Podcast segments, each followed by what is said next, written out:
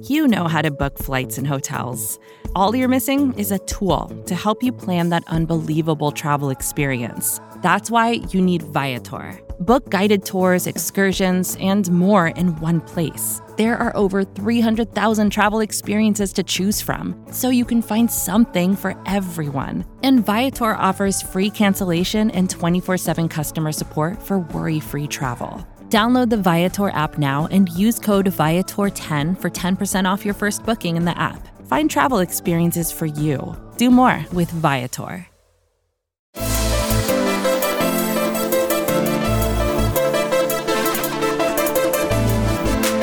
You're listening to The 30 Podcast. Here's your host, Jazz Kang. The shorthanded Sixers do it again. This time to beat the Bulls 114-105, an impressive performance in many aspects. Also, now sitting at 8-2, 6 wins in a row, the best record in the NBA's Eastern Conference. Before I jump into the details from this game, don't forget, subscribe to the Liberty Ballers Podcast Network. You can catch us on Apple Podcasts, Spotify, wherever you get your fix. And of course, check us out at libertyballers.com, where we have you covered for all things Sixers as we get into the nitty-gritty of the regular season. So, as I was saying, this game really, again, showcasing the Sixers' depth, and some might say a lack of it. They did have some reinforcements come in terms of Jaden Springer. He was able to join the team, Aaron Henry, more just to give the team some bodies. But again, Doc just went with 8 players because Tobias Harris still in the NBA's health and safety protocols. We don't know when he's going to be available.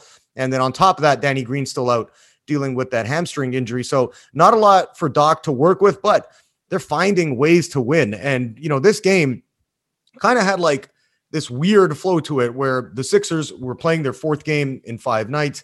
Haven't had a ton of rest lately, taking on the Bulls for the 2nd time in a week. And Chicago hadn't played since Wednesday when they lost in Philly. So I was anticipating the Bulls to come out fresh, and it looked like that because the Sixers struggled. I mean, they were at 3 for 9, 8 points in the first 6 minutes of the quarter, but the Bulls weren't able to really get away from this one. And it was funny because Philly was looking really, really, really tired to start the game, and the offense was struggling. And it was kind of like, okay, maybe the guys are running on fumes here, but it didn't happen like that. It looks like, you know, the Sixers just got reinvigorated at some point in the 2nd quarter. Joel Embiid was fantastic. He had his best game in the season, in my opinion, finished with 30 points and 15 boards, including a big-time three, which is 15 seconds left in the game. Shot clock was running down. That put the Sixers up 112-104 and basically iced things from there. But he was great. And I also think the ending of this game really showcased the talent the Sixers have overall. They're a deep, deep, deep squad. The Bulls were knocking on the door before Furk hit a three.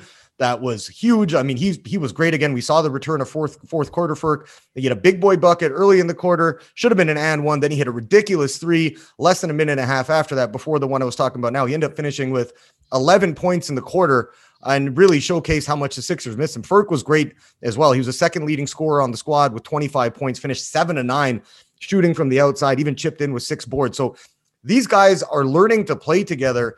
And man, I mean, the way the Sixers looked, they had 7 guys hit double figures, all 5 starters hit double figures. So you're looking at this team and thinking to yourself now, the way they've played and what they've shown, they got the depth, they got the talent to be able to compete with any team in the Eastern Conference and really across the entire league. And I think that's what, going back to the ending of that game, I mentioned that Furk 3, and then the Bulls kept, you know, getting within 2, getting within 1.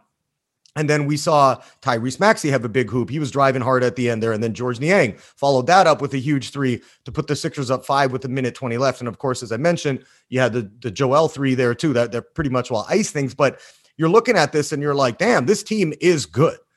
And they have the horses to play with anyone. And it's going to be interesting to see how everything shakes out. Speaking of shake, I love what I saw from Milton again. Again, nothing fancy, but quality minutes, 13 points, 7 rebounds, 6 dimes. He's kind of helping with the playmaking as Tyrese Maxey's growing more comfortable with his role. I mentioned his bucket there at the end, but he finished with 10 points and 8 assists, played 44 minutes as well. And that's just because the Sixers are just so shallow in their backcourt right now, especially given the injury situation and the guys you're missing in Danny Green, in Tobias Harris, and of course, Ben Simmons still sitting out. But overall, this has been a masterful coaching job by Doc Rivers. As one of our contributors at Liberty Ballers mentioned, Jackson Frank, he said, Doc Rivers seems to be at his best when his team is facing adversity. And we've seen that through 10 games this year. The team sitting at 8-2 without an all-star caliber guy in Ben Simmons. Now you've been missing Tobias Harris, who's an all-star caliber type player, but you know, they're still finding ways to win. And it was interesting because there were a few moments in this game that really kind of defined the way things finished up. And like I mentioned, the Sixers were down and they looked kind of out of it in the second quarter. And then out of nowhere, they came up with a 15-0 run, wound up taking a 9-point lead that was capped off by an Embiid three. And it had another funny thing that actually happened during the game. Speaking to Joe, he was frustrated after a turnover, kind of whipped his right arm like a punching motion in the air, and it actually almost connected with Lonzo Ball. And I'll tell you right now, if it did, of course, it would have been accidental. He wasn't trying to punch Lonzo. He was just basically an air punch out of frustration. But trust me, if that landed, Lonzo Ball would have been knocked out cold, like laying in the middle of the floor, get the paramedics out, and Joel probably got kicked out of this game. He did end up getting a tech for it, but again, he had a monster first half, had 20 points, 10 rebounds in the first half alone. And for me, again, you know, looking a lot more comfortable in terms of his mid-range, his post-game, he had a lot of easy jumpers where he was kind of just basically turning and jumping over Nikola Vucevic and just throwing it in the hoop, and he looked much more comfortable from the outside as well. In this one, he went 4 or 5 from deep, so maybe he is getting used to the Wilson ball that he's been complaining about that the NBA is using so much. But really, once Joel came alive, the offense really started getting going. Seth Curry, who was struggling a bit in the first quarter, started getting to the rim in the second quarter. He was a lot more aggressive, trying to drive, trying to get into the paint, and I thought he had a couple of nice finishes as well in the third. So you're looking at this, and the issues we've seen with the Sixers in terms of the offensive end, although they did rear their ugly head in that loss against Brooklyn where the Nets went on that 16-1 run, you're starting to see these guys kind of play together. And the way they're doing it is, okay, when Joel's not on the court, all right, we'll get Furko in and Shake Milton, as I mentioned, stepping up, Seth Curry stepping up. I love what Paul Reed did. He started in this game, ended up finishing with 10 points and 5 boards, 4 offensive rebounds. They were calling him putback Paul for all of the dunks and the follow-ups that he had that resulted in points. But it was exciting to see what the Sixers have been looking like, what they playing like. The Bulls, kept trying to make a charge, and it looked like they might take over and win the game just based off energy alone. The Sixers were up 96-89 with just over 9 minutes left, and then they went cold. And we've seen that a lot over previous seasons where the offense kind of craps out, and the Bulls went on a 10-0 run, ended up taking the lead. But as I mentioned, that was answered with a big three from Joel, who gave the Sixers the lead back. But you're looking at that, and they just didn't give up. They've shown tenacity. They've shown grit. They've every cliche you can think of. The Sixers are doing it so far. And being at 8-2 is so encouraging because, as I mentioned before on the podcast, not having to have the pressure rise in terms of making a Ben Simmons deal just for making a deal. And Harrison Grimm, who's another contributor for Liberty Ballers, he mentioned this on Twitter. He's like, makes sense now maybe why Daryl Morey and Elton Brand and the management team are looking for a star-level guy with a trade for Ben Simmons, because these guys have a very, very good team right now. And again, I'm not going to act like, oh, the championship's coming to Philly, because there's still, we're only 10 games in. Things could go sour over the next week or so. We never know what's going to. So I'm not going to say that at this point, but are they absolutely showing that they can, clearly now showing that they can win without Ben at 8-2. And so, maybe waiting out and waiting to see the type of package you can get. And again, guys are going to become disgruntled in their current situations. You might see teams trying to look at rebuilding and trading away to star. If the season gets away from them, that usually doesn't happen until a couple of months, 2-3 months in, and the trade deadline in February. So you might see some movement there. But if the Sixers can keep this up and keep winning at this clip, yeah, there's no pressure on Daryl Morey to make a trade. There's no, immediacy in the fact that, oh, we need help right now because we're sitting at 4-6. So they've answered every question that's been in front of them after the first 4 games. And again, if they continue to do this, I think Daryl's just going to hold the line, wait and see what happens. As you well have probably heard, the Sixers are now back to fighting Ben, $360,000 per game he misses.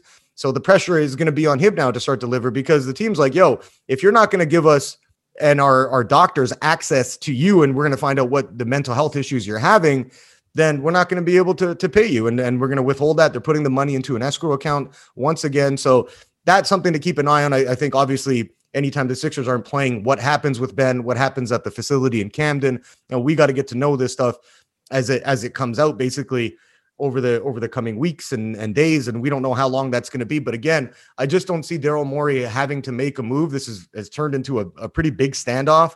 The Inquirer's Keith Pompey wrote an excellent piece about it, that really there might not be a winner in all this because Ben's going to keep losing money. He's not getting to rebuild his trade value. The Sixers are holding steadfast that, hey, if you're not following the protocols that are listed in your contract, we're not going to pay you either. So a long way away from figuring out an answer to this. I do want to jump into one more thing surrounding the whole Damian Lillard stuff. I'll do that after a short break.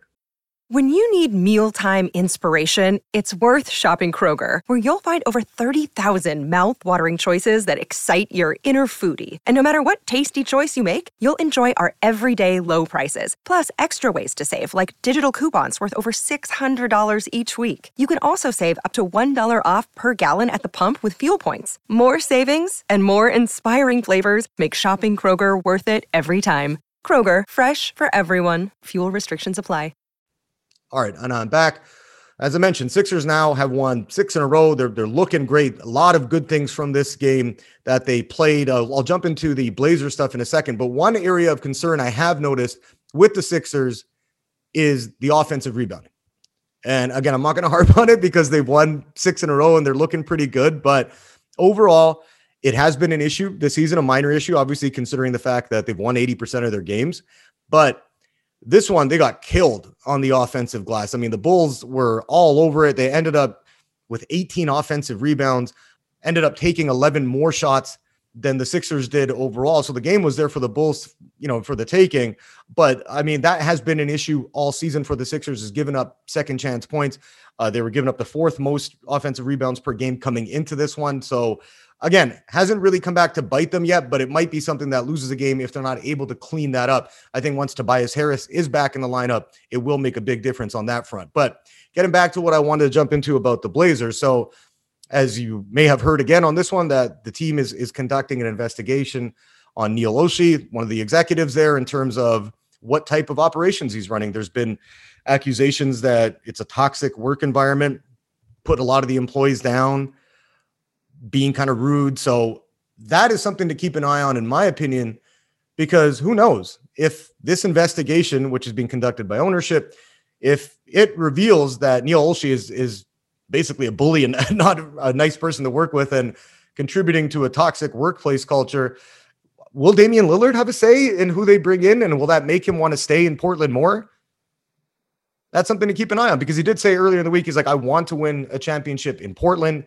It would mean so much to me in order to do that. If I can do that, I mean, it doesn't look like the Blazers are anywhere near a championship contender at this point. But if they do decide to make a change at the top, what's going to happen with Lillard? Will he have a say in who the new GM is? Is they going to hire someone who maybe has a similar vision to what Dame wants to accomplish on the court? But, he's 31 years old. He's probably has another maybe 3, 4, 5 really good seasons in him before we see a bit of a drop off. But that's something I think we should be keeping an eye on, because the other option is the ownership group in Portland looks at bringing in a guy who's going to tear everything down and want to start fresh and put his imprint on the team. And maybe we'll look at shipping off Dame, shipping off CJ McCollum to try and get some assets in terms of draft picks and some futures. Or the new GM could come in and look at it and say, hey, we need a change. Let's try and trade Damian Lillard and look at getting another all-star caliber player back. So there's a lot of things left to play out. We're so early in the NBA season, but that to me is just something to keep an eye on, because if they do make a change, how much will that impact Damian Lillard's desire to stay in Portland? And let's just say they hire someone he's not a fan of, like they hired Chauncey Billups as a coach. What happens at that point? There's so many things that are left to play out. And again, as I mentioned, these teams, a lot of teams around the league are still feeling pretty good about themselves, maybe got off to a hot start. Like the Cavs are 6-4 in the East. So if they start dropping down, you might see them make a change. Bradley Beal has the Wizards at 6-3 as well. If they end up, tanking a bit and going on a 6-7 game losing streak, will he look at maybe wanting to get out of Washington? There's so many factors at play, but I think keeping an eye on what happens with that investigation in Portland will be important going into the coming months of the NBA season. That'll do it for this episode of Sixers Daily. Before I wrap things up, don't forget, you can subscribe to the Liberty Ballers Podcast Network. We're on Apple Podcasts and pretty much anywhere you get your fix. And you can also check us out at libertyballers.com. If you want to interact with me on Twitter, feel free to do so. I'm at Jazz Kang 21. That's at JASKANG 21. I'll talk to you all next time.